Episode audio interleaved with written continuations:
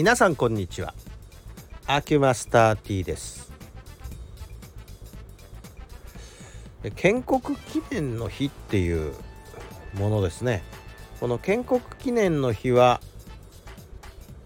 あ実はえっ、ー、と先の大戦の後名前を変えてるんですね。変えてるっていうのはまあ変えさせられたに近いんですけれどもこの日建国記念の日っていうふうに言うってことは建国した日であるということでまあどの国でも建国記念という日は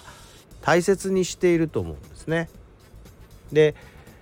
えー、我が国の建国の日がこの日であるということなんですが一体いつ建国したのかっていうことを明確になかなか明らかにしたような言い方をしないところがまた味噌でございまして味噌というか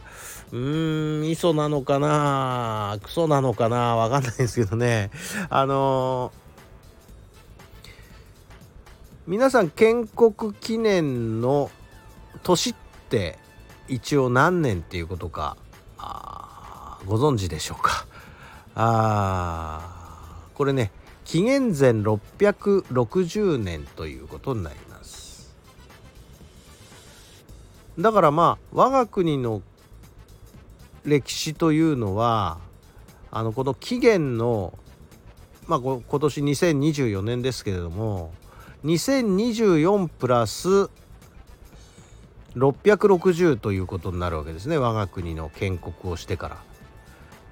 ら。つまり我が国って世界最古の国なんですよ。この日本の国。まあ呼び名はちょっと日本と呼び始めたのはそんなに長くないのかもしれませんがこの国の形ですね。いわゆるうーん天皇陛下がおいでになってでその天皇陛下のもとで、えー、宰相が政治をするというこのスタイル。このスタイルになってそれで、えー、まあ2700年足らずぐらいの歴史を持つ国って他にあります？ないですわね。だから我が国が日本最あの日本じゃない世界最古の国という形を持った国。だから他の国たちはねいわば後輩なんですよ。考えてみると。あの先輩格なんですね。日本という国は。